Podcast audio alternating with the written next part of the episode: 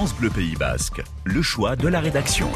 Et nous allons voir ce matin que la canicule, les grosses chaleurs de ces derniers jours ne sont pas sans conséquences sur la santé des nombreux parcours de golf au Pays Basque. Alors que les touristes viennent en nombre cet été taper la petite balle, les fortes chaleurs posent des difficultés aux joueurs, mais aussi des soucis aux responsables des parcours qui sont confrontés à des maladies du gazon. Exemple Paul Nicolai sur le golf de Chiberta à Anglette. Ah, C'est un peu chaud, mais aussi fait.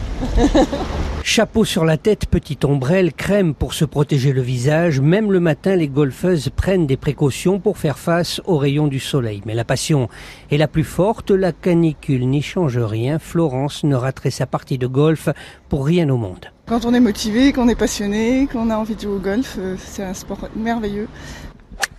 Il n'y a rien qui gêne pour jouer au golf. Il faut vraiment qu'il y ait 45 degrés pour moi. hein. À 40, je joue. Mais pour pratiquer, faut-il encore que le parcours résiste aux fortes chaleurs et c'est là que ça se complique avec le développement de parasites qui tuent l'herbe. Le sol prend alors une couleur marron et il est difficile de lutter, s'inquiète Frédéric Laborde, le président du golfe de Chiberta. On a des attaques de maladies euh, qui sont supérieures dès que le gazon et nos surfaces euh, sont stressés.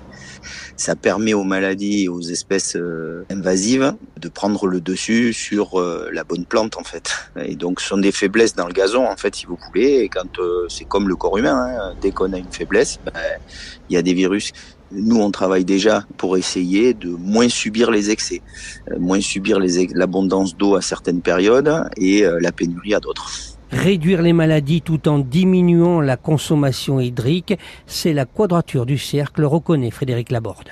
C'est une équation qui est très difficile à, à résoudre parce qu'en fait, euh, vous réduisez l'arrosage, vous stressez encore plus votre gazon euh, et donc vous permettez euh, aux mauvaises graminées ou aux graminées invasives de s'installer. Si le réchauffement climatique se confirme dans les prochaines années, les parcours de golf vont devoir s'adapter, trouver des solutions pour conserver tout leur attrait tout en réduisant la consommation d'eau. Il en va de leur survie. Reportage au golfe de Chiberta signé Paul Nicolai. Le choix de la rédaction est à retrouver sur francebleu.fr.